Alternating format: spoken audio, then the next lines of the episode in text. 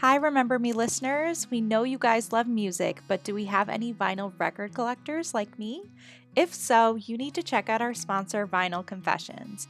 Vnyl Confessions is a carefully curated online vinyl record shop with a mission to heal the world of its pain one record at a time.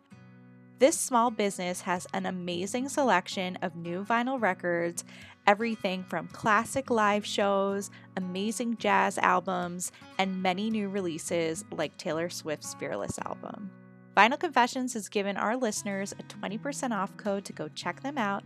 So you're going to go to vnylconfessions.com. That's vinyl without the I, vnylconfessions.com, and use code Remember Me for 20% off at checkout.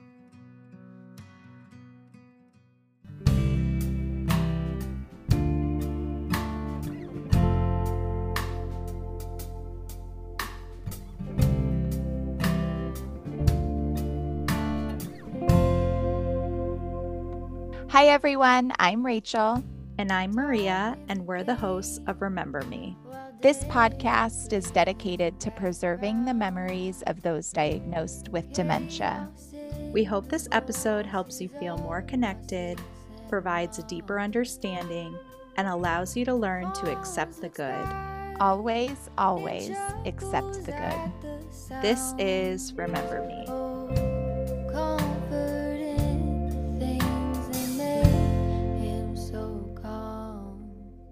We are so honored to have my dad, Gary, on the podcast. Woo-hoo! Welcome. Go, Gary. Thank you very much.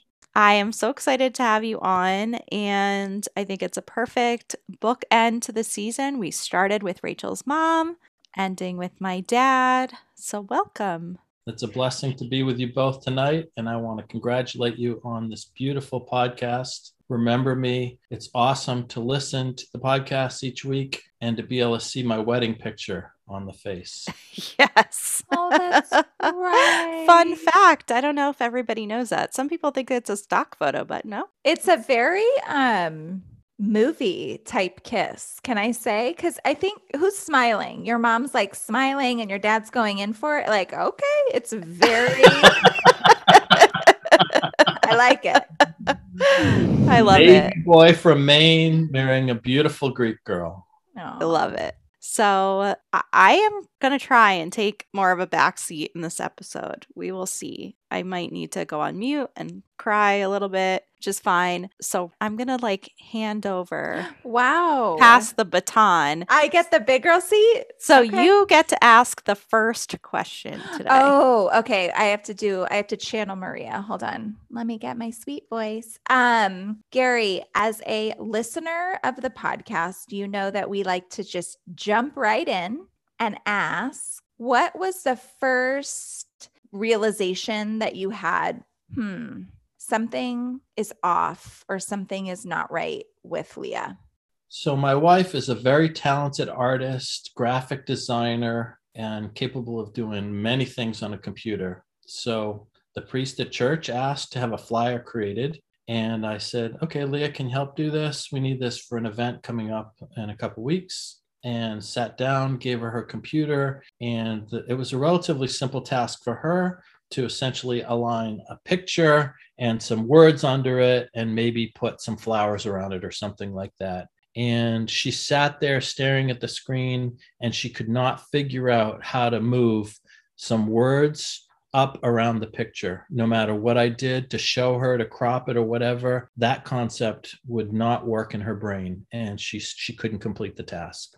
And do you think she was aware that she couldn't figure it out? I don't know at that time if she didn't know what, if she knew what was going on around her. So you're sitting at the desk with her and this is happening. Did you make any decisions then, or did you just chalk it up to she's having a off day? Uh, I think I was probably one of those impatient husbands who was saying, "Why can't you do this?" and um, you know we probably just passed it off as a frustrating day an impatient husband hmm i think i, I, think I might have one of those i think we all have one of those right i'm definitely an impatient wife like wow totally own it. Okay, back to Lia. So after that, kind of walk us through what you saw.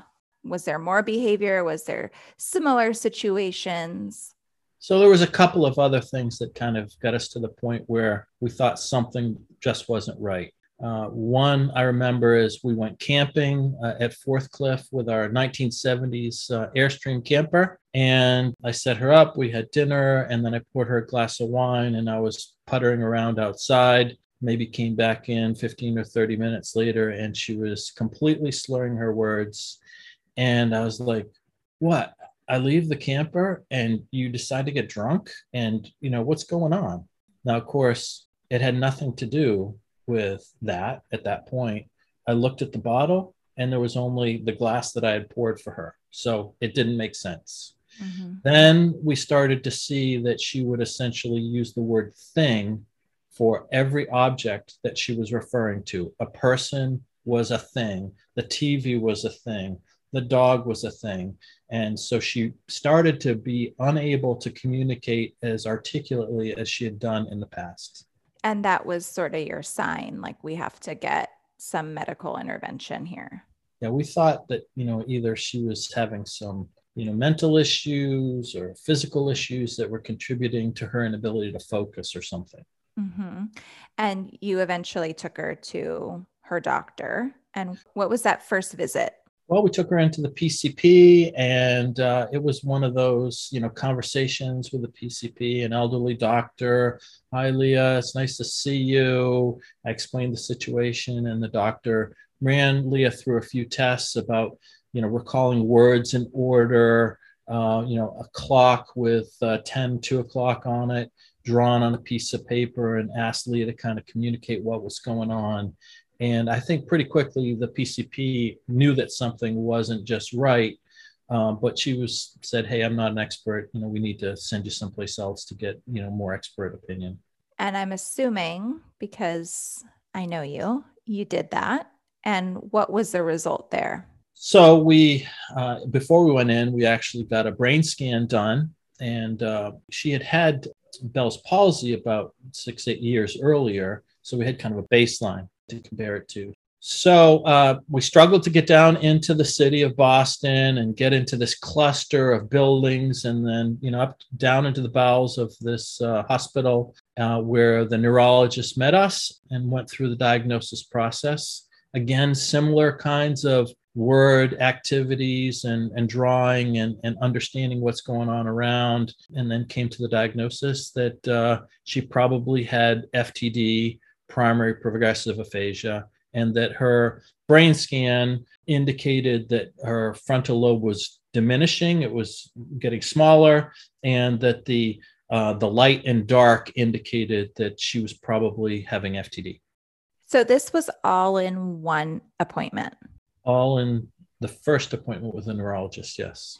I'm, maria we hear like we had to go to 14 different neurologists to get the correct right I like reflect on this a lot because I'm sure my dad will get into this later, but we used to live in DC. My mom lived there her whole life. And just this idea that we came up here and then my mom got diagnosed in probably one of the biggest medical communities in the country in a town where they actually have an FTD unit at Mass General Hospital. It just is like, it's kind of crazy. But I also feel like it's a unique experience my dad has that he was starting to get an inkling something was wrong and then was smacked in the face with a terminal right. illness. Yeah, which is worse, not knowing and, you know, going through all these hoops and doctor visits and this and that, or just right away. Here you go, here it is. I know I've attended many support groups for the FTD group in Boston, and it is definitely a recurring theme of hearing people struggle with getting to a diagnosis.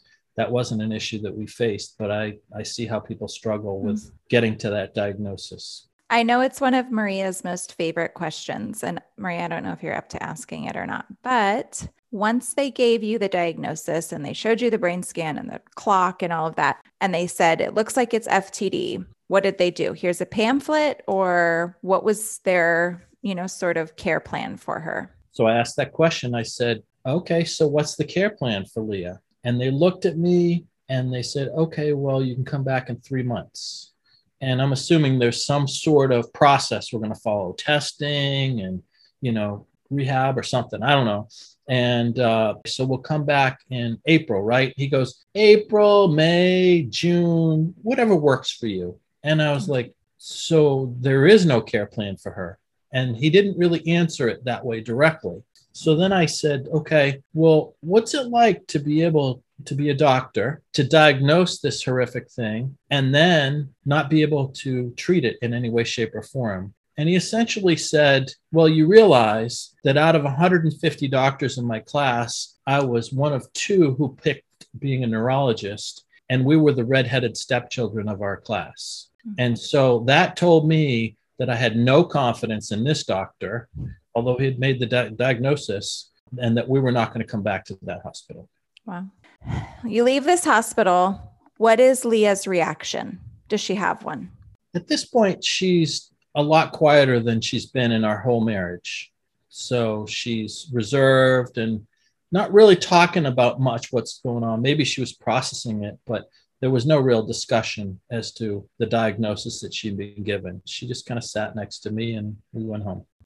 And because we all know Maria so well, we know that there was a dual diagnosis for Lia.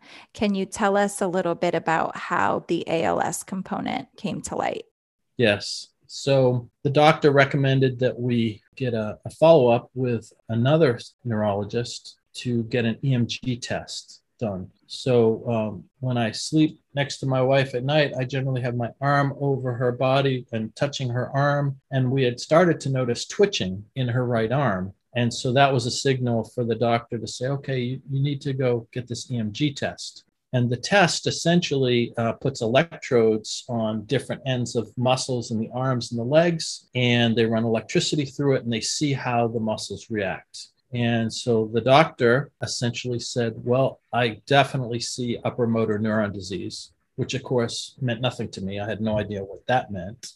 And unfortunately, this doctor probably shouldn't have been practicing that day. She had stayed up all night because it was election night in 2016 and she uh, she was really a little bit incoherent. And so when my wife started to ask questions about what does this mean? you know she essentially said you've got als and you've got one to three years to live.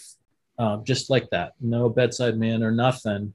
And my wife uh, essentially just muttered over and over i'm going to die in a year. I'm going to die in a year. I'm going to die in a year was there any emotion behind it? Did she was did she seem worried or scared or was it more of like the ppa kind of rote obsession with the same word? I think it was obsession with some anxiety. Yeah i bet so. Because she was starting to realize something now mm-hmm. related to her diagnosis. And of course we didn't know what to do. She had ftd and als combined. Who has this? I'd mm-hmm. never heard of it Mm-hmm. So that's the million dollar question. What did you do? You guys get these diagnoses within what weeks of each other? A week, two weeks? Week. Yeah. So her first neurology test was on Halloween, and the second one was on my birthday, November 9th. Oh, great. Happy birthday. Yeah. Awesome. Yeah. Okay. So you guys get these two diagnoses within a week of each other. What do you do? Well, the first thing I was concerned about was are we sure? So I wanted to get a second opinion. So I started calling anybody and everybody that I knew was a doctor to try and figure out okay, I'm not going back to that hospital. Is there another one that we could go to that can help us out? And there was somebody that I knew that pointed us towards this uh, world renowned doctor at, at MGH. Shout out MGH. so you you get in, yep. I'm assuming and they confirmed the diagnosis. I'm also assuming that. They did. They confirmed it. And did they offer any care plan or support or anything along those lines? It was a completely different attitude to kind of supporting the family. Now, in the end of the day, from uh, FTD and ALS, there was really no treatment per se to take care of my wife. She did tell, take some Riluzole for ALS, uh, but essentially, that just kind of slows things down for maybe a three month extension in your lifespan. But the real difference was they were focused on how to support her and the family in day to day living. So I was entered into a, a, study that allowed me to essentially have um, a dedicated caregiver uh, support person. And so I was able to have weekly calls with Katie Brandt, who is my guardian angel. And she helped me get through the shock and awe of getting this awful uh, news and figuring out strategies to kind of cope and get the care and support to help my wife live as vibrant a life as possible. And during these calls, did she provide like this is what you're going to do next or was it more quote unquote like a therapy let's talk about how you're feeling so it was kind of a mix but i kind of expected the okay this is what happens next this is what happens next this is what happens next. But katie is so good at what she does that she doesn't really kind of lead you down that path.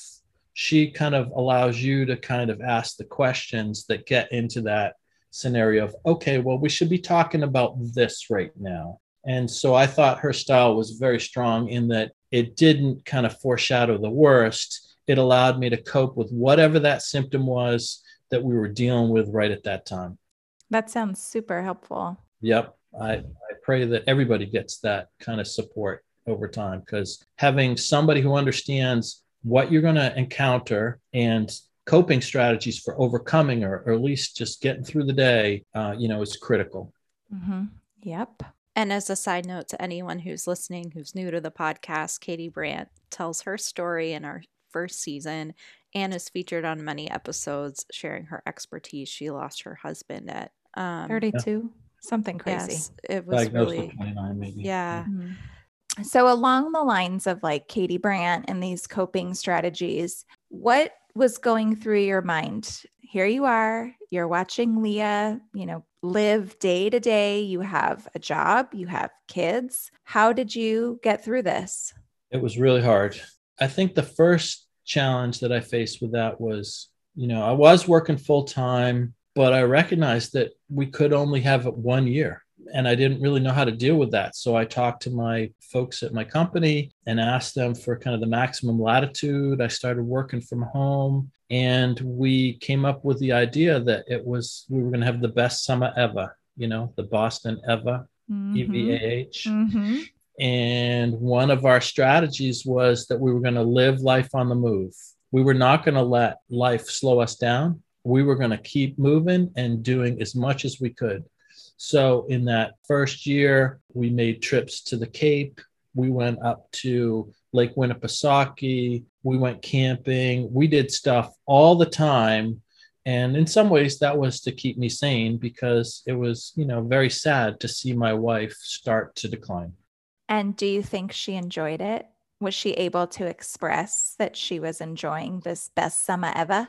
I don't think there's anybody who is more graceful than my wife in dealing with something like this. Yeah. So she was dancing. We have videos of her dancing by herself outside at Lake Winnipesaukee in the sunset.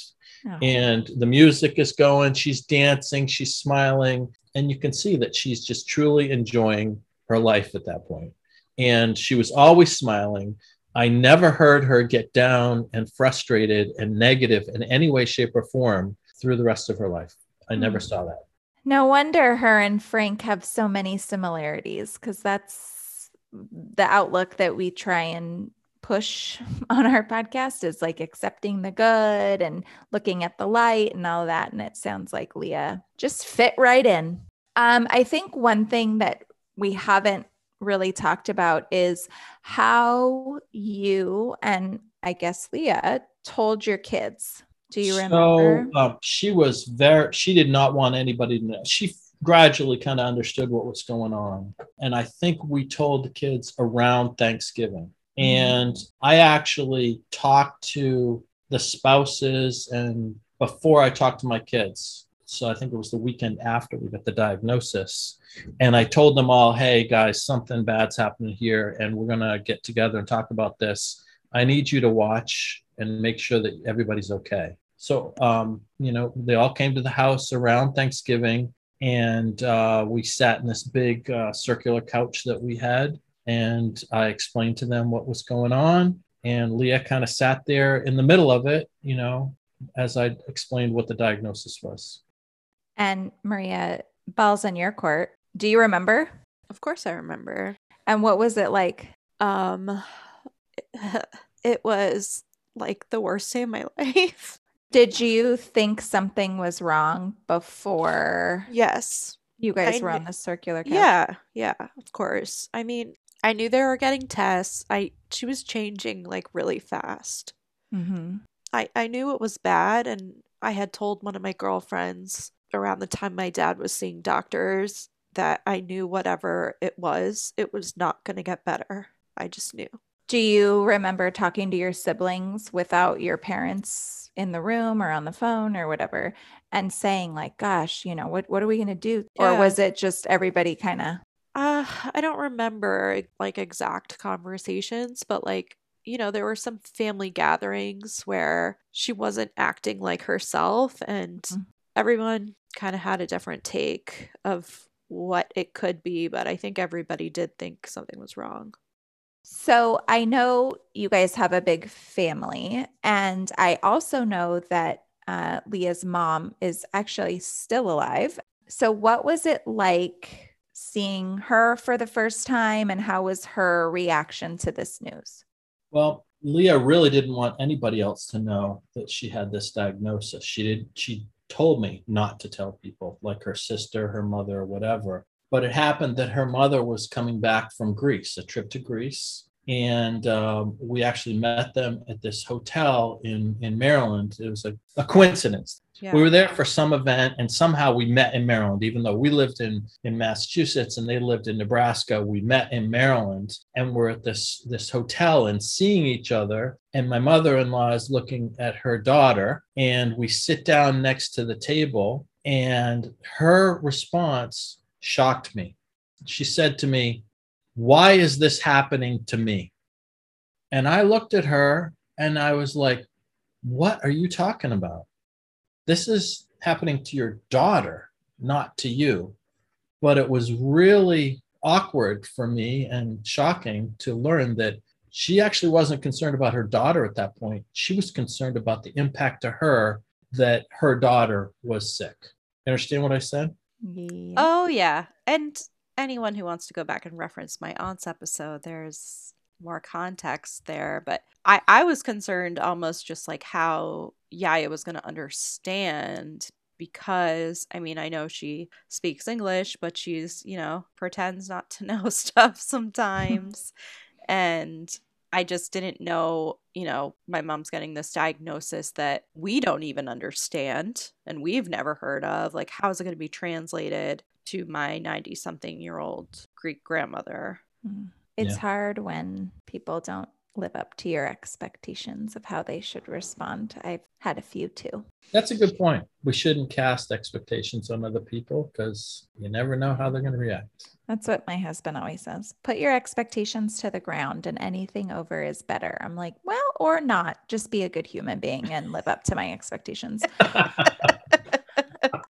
Um, so after you guys told the kids and the best summer ever and all of that, what was the progression like? What was it like watching it? So I'll start by saying that my wife was her mom was seven months pregnant with her when she came over from Greece to the United States. And her family is from the island of Naxos and a beautiful town called Apeiranthos, one of those amphitheater towns in uh, in the mountains of, of Greece. So I describe the progression as as like the steps going up to the Chorio, the, the village there. So uh, in order to go from the, the road up to the, the hill in the city, you have to walk up, I don't know, like 300 steps. And you get exhausted going up those steps to go into the mountain. You also have to do the same thing to come back down to the road. But the steps are uneven. They're not the same height, they're not the same length.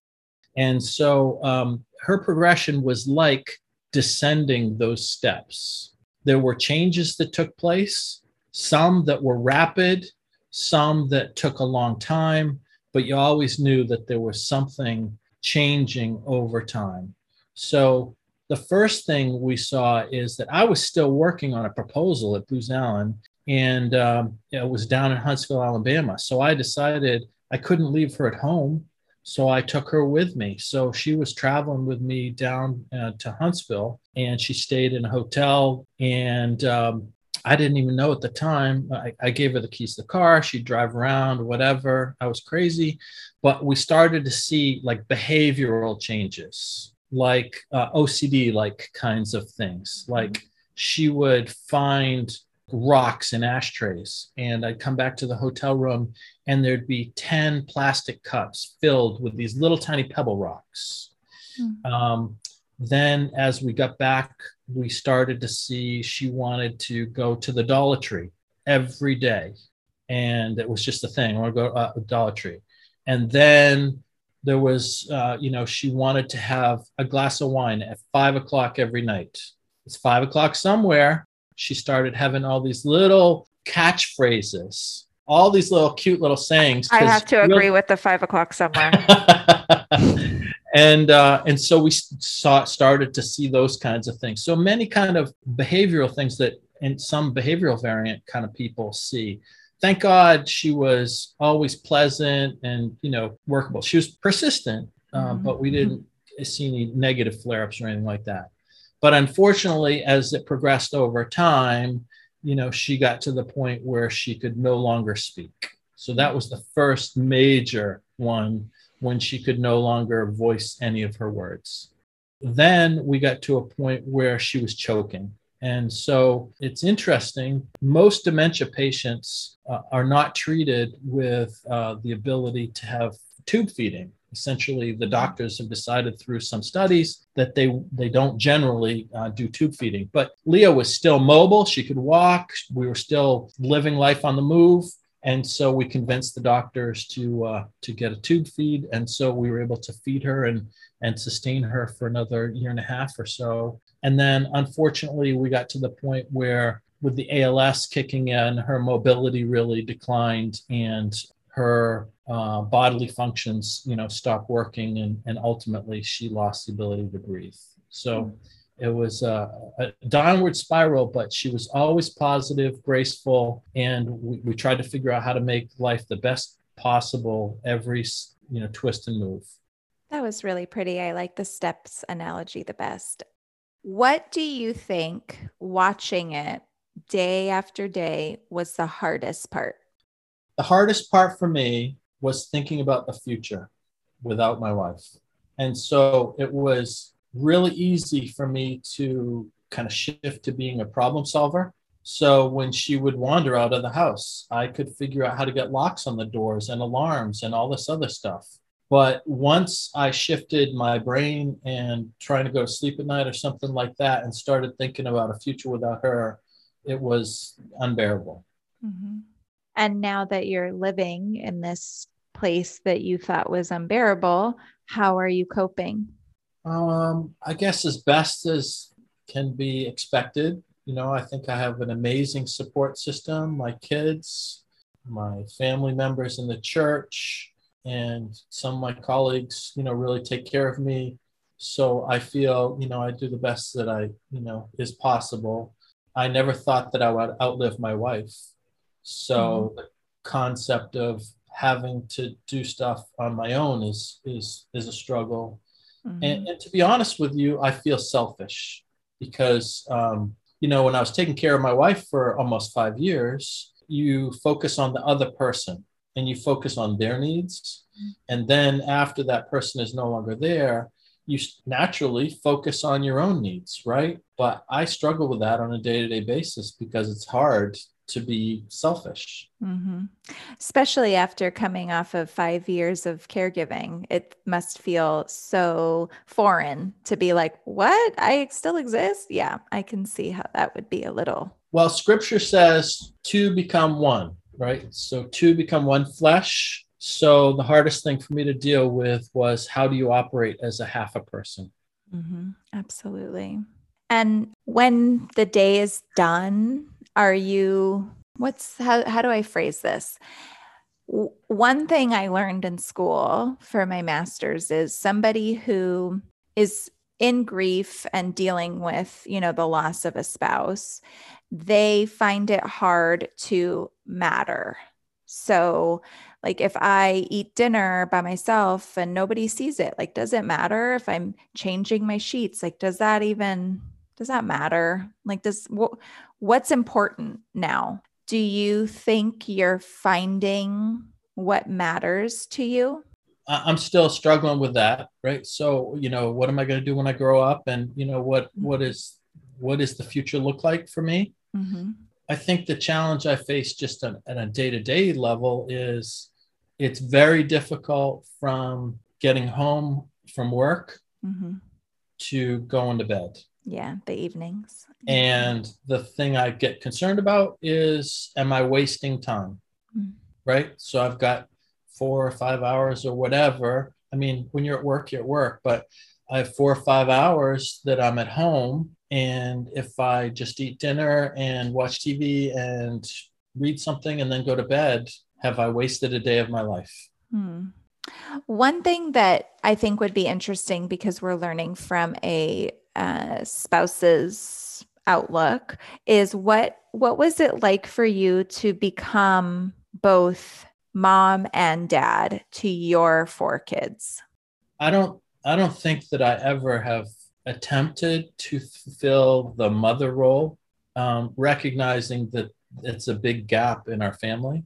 I, th- I think the answer to that question is I recognize that there was a missing energy and life as a result of the changes that were going on with Lia. And I personally struggled with how I could personally fill that gap and recognize that I don't have that same ability to be as fiercely protective and engaged as uh, as Lia was with her kids because um, uh, it's just not the way I'm structured.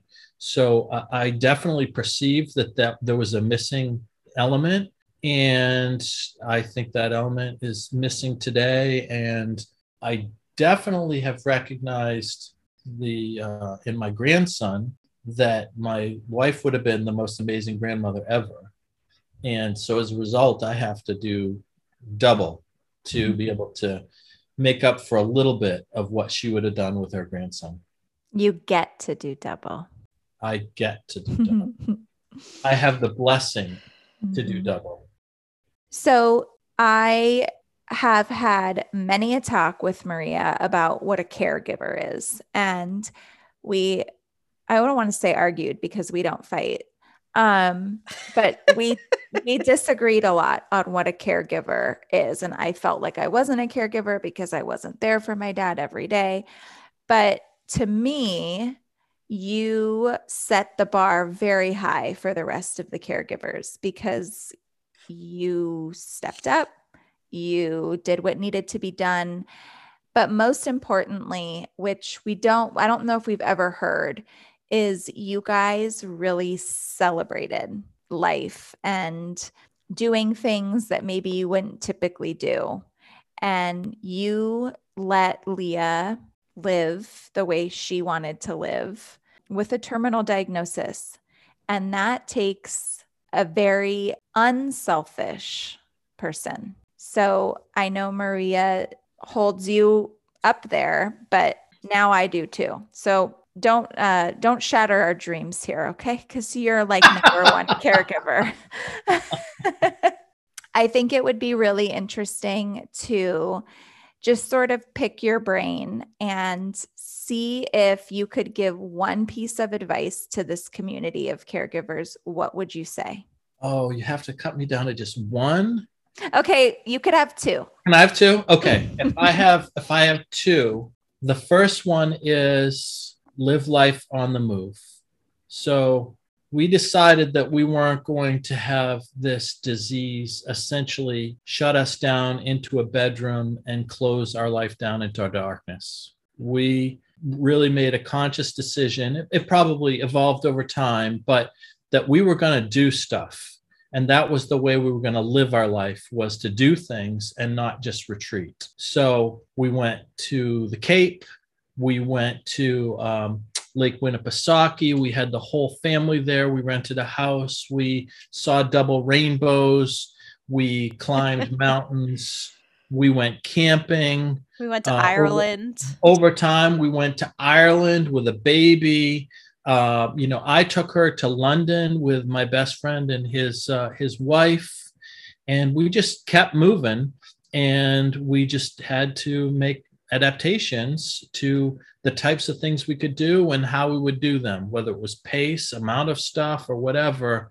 But we were we were enjoying life and and I think that is something I would recommend to to everybody um, that's listening is that just because you have a diagnosis doesn't mean you have to stop. The second thing I would recommend is that we all need help to get through this journey, and so we need a support structure, and we need more than we probably some of us would ask for. So for me, you know, one of the first things that Katie Brandt suggested is, you know what, your wife, you should get a companion for your wife. It'll give you a couple hours a day, a week. She can come in, spend some time with your wife, and you know, then go to the store or whatever. And I looked at her and I was like, my wife doesn't need a companion. I'm my wife's companion. And that was very difficult for me to overcome, was because I don't want somebody else coming into my relationship as we're going through this traumatic thing. So after a while, I finally listened to Katie and I brought in this companion, and it made all the difference for two reasons. One, it gave me a, a, respite, but more importantly than that, it actually gave Lia somebody else to interact with because now her world was getting smaller. She wasn't able to interact with people, she couldn't communicate with people in the same way.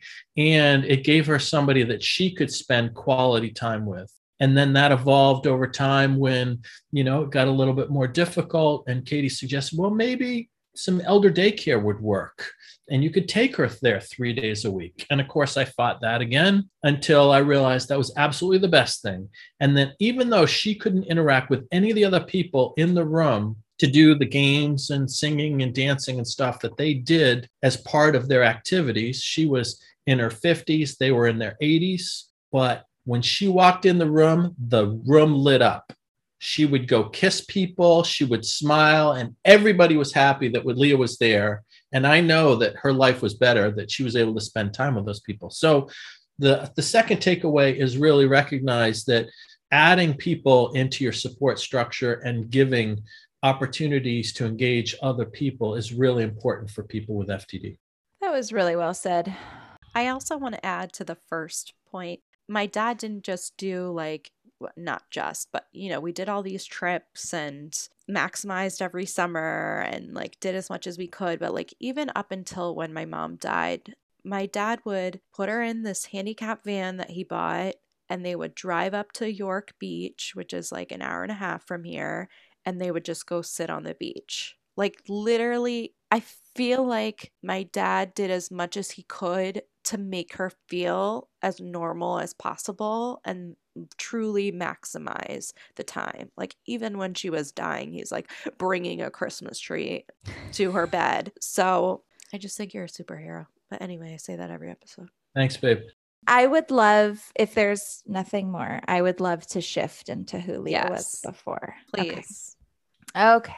My favorite part of the episode, and I'm going to jump in, even though we normally want to find out who she kind of was. I want to know through your eyes what she was like as a mother. She was the most ferociously protective, engaged mother. She earned the nickname Meme. I'm not exactly sure how that name got to her, but it, it reflected who she was and how she engaged her kids.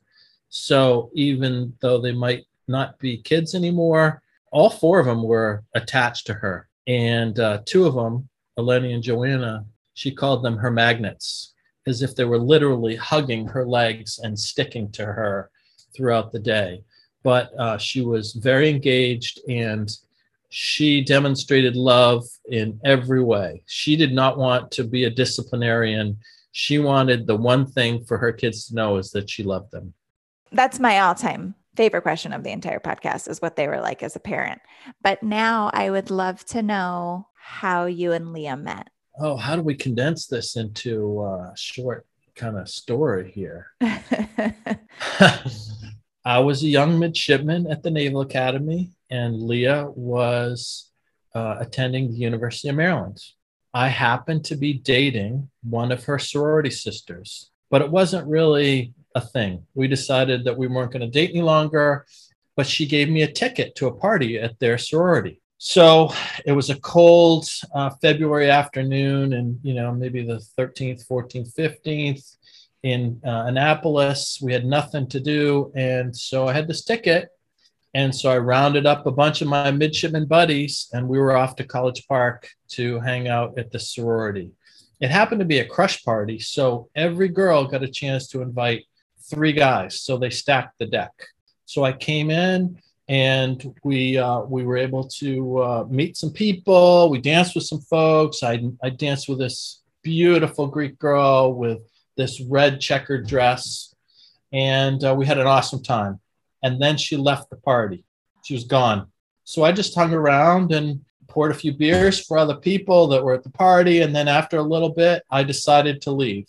And as I was walking out the big front door of the sorority house, she was walking right back in at that very same time. And 35 years later, we spent a beautiful 35 years together. So uh, there's other details there, but it was an amazing. Uh, but we, we got to keep the, the podcast body. PG. We got to keep the podcast PG. so, okay. So you guys met in the doorway again. And yep. how long till you asked her to marry you? Ah, it was probably nine months later. No. And what did you love most about her? I loved her eyes because when she looked at me, they sparkled. Oh, in the checkered dress too. Did she keep it? She did. Actually, okay, the kids good. used it for like dress up in their oh, kind of dress up uh, closet down the basement, you know, with uh, you know the bell dress and yes. the the uh, sorority dress. So I guess like what I don't know is like what she was like like as a young woman and you guys were about to have kids and like what was that like starting out? You guys moved out to California, like what was she Wait. Like? Wait. Gary and Lia lived in California? Oh yeah. San Diego and San Francisco. Oh, that's right. I remember the navy sweatshirt. But I didn't know Lia was with you. Oh yeah. Which part did she like better? San Diego or San Francisco? San Diego. That's right, girl. All right. So, okay, so um, continue, sorry, answer Maria's question, but hello. Like, what is Frank? So I have to start with her father drove her to school every day of her life through senior year of high school. So she grew up in a very protected world.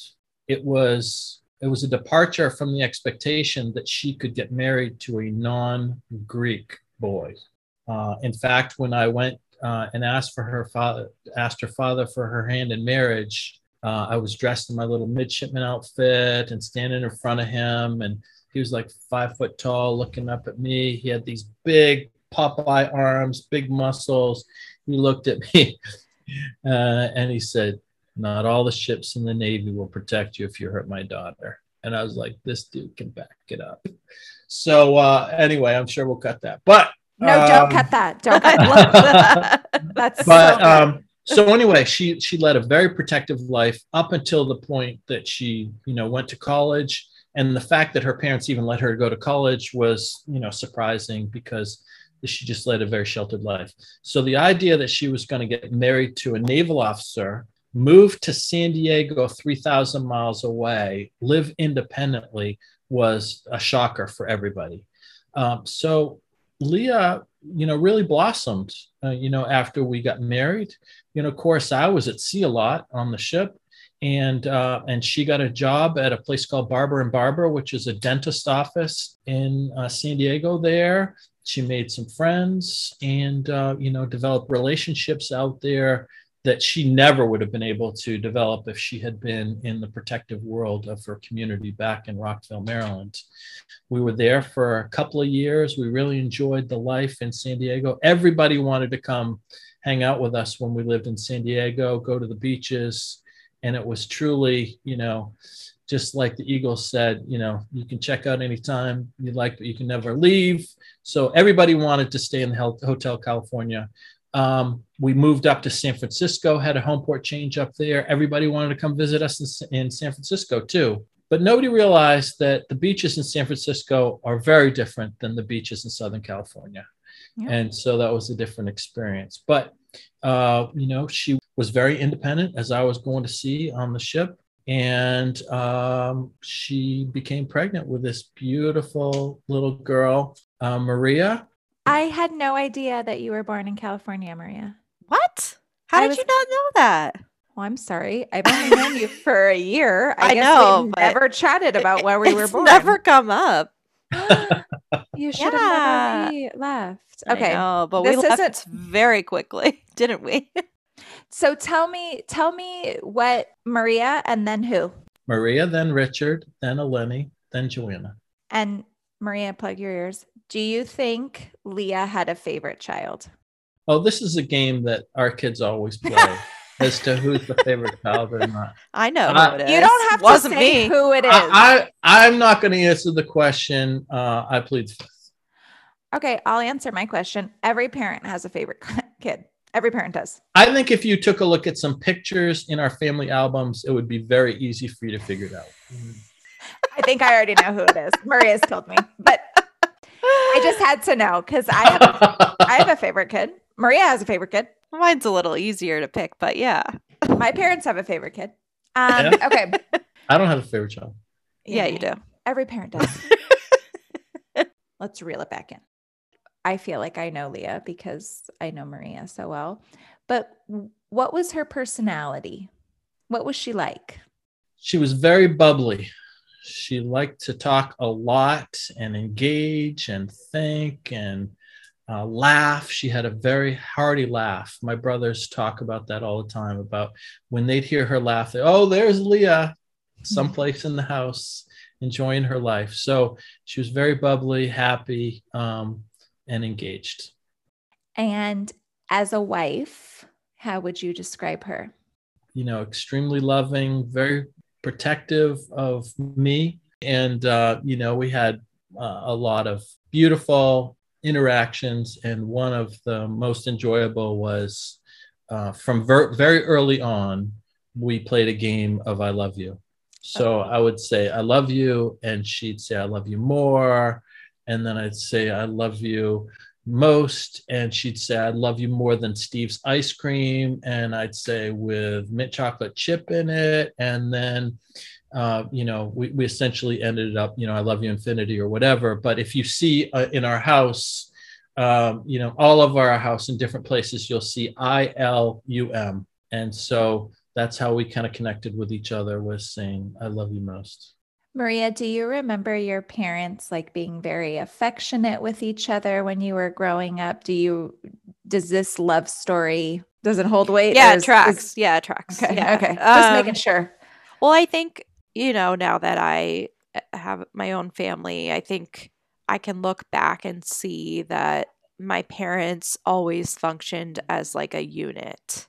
And I think that is kind of where I saw like their love and like respect for each other that they truly functioned like as one Mhm. you ne- it was never like one against the other. It was like us versus them. I don't know. It was like it Kids versus parents. no they just i always thought they had a beautiful love story before my mom was ever diagnosed. Mike and i dedicated our first the first like dance at our wedding to my parents um, and they danced to their wedding song. We got married the same weekend as my parents' 30th wedding anniversary because I was like, this is good juju. like, these You people did? worked out. So, yeah, let's pick it. So, They even got the sword that we used to cut the cake at our wedding, and they had a, a replica cake at their wedding that they had Lia and I cut, which was beautiful. Wow, you guys are like a love story movie. I didn't know that, Maria. Why have you never what do you told me that? mean? What do you mean? You've never said that. oh, I guess I just thought you knew. I don't know. I mean, If I think a thought, then do you think the same thought? sometimes.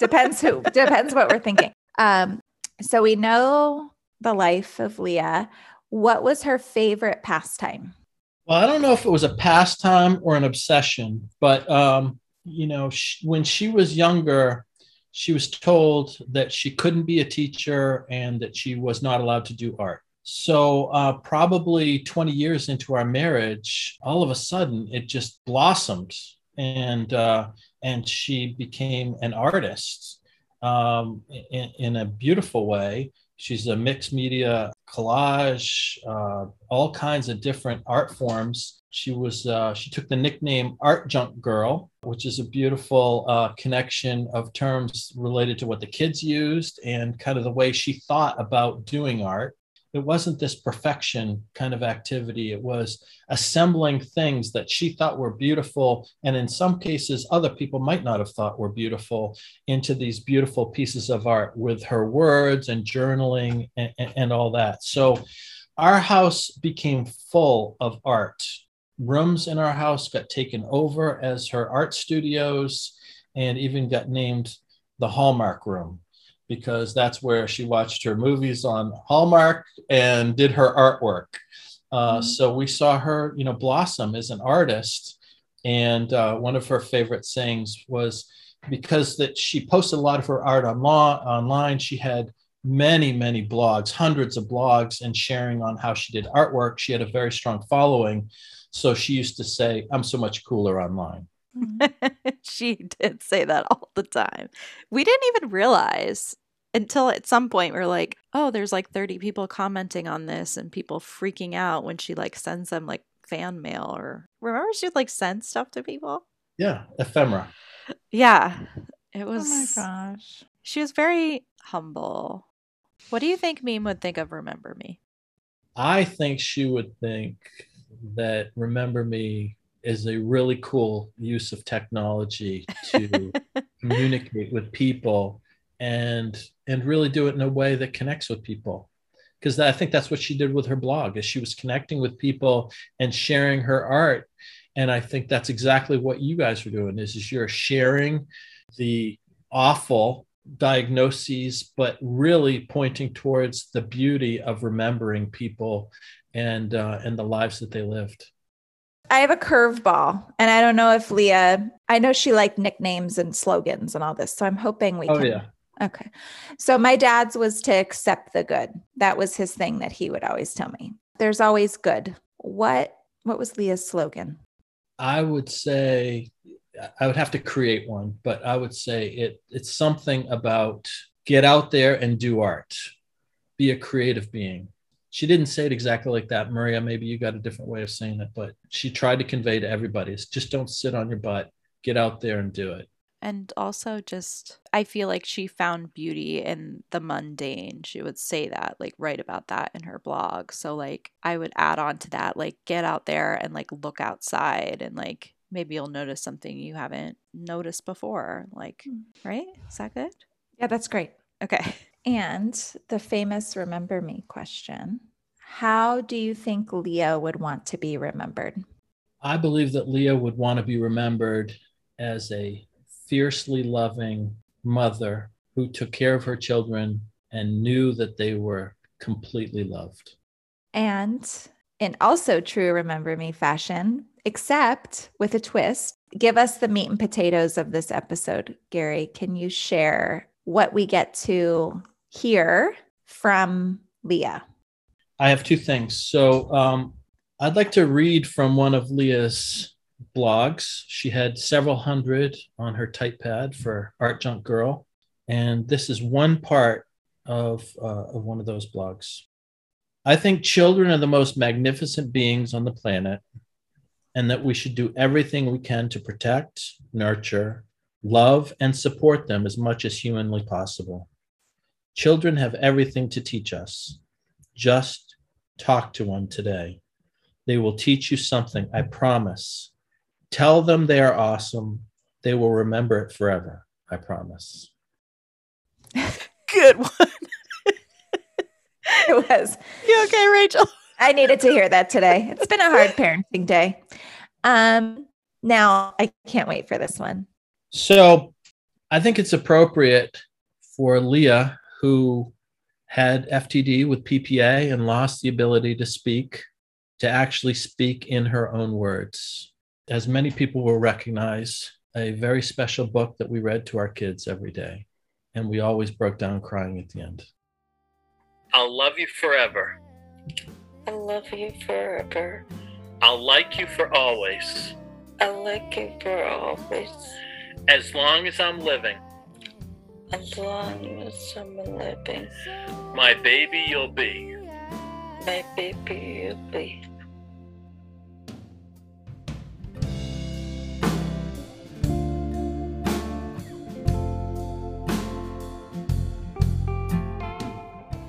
Thank you, everyone who shared their story this season, who supported us, who sent us amazing messages, who joined Re-Members Only. It has been an incredible season, an incredible experience over the last year, and we're going to keep going. We've got a lot more in store. We're taking a short, sweet two month holiday break to gear up for the next season. But in the meantime, we still have some amazing content and remembers only. So be sure to check that out. Thank you again for everything. Keep spreading the word. If you want more information on extra podcasts during the break, and our awesome events, dementia tips, grief room, all of the goodness in Re-Members Only. You can check that out at remembermeftd.com slash join RO. If you want to connect with us on Instagram, follow us at Remember Me Podcast. This podcast is produced by Maria Kent Beers and Rachael Martinez, and the beautiful music you hear is a song called So Damn Lucky by Bailey Kent.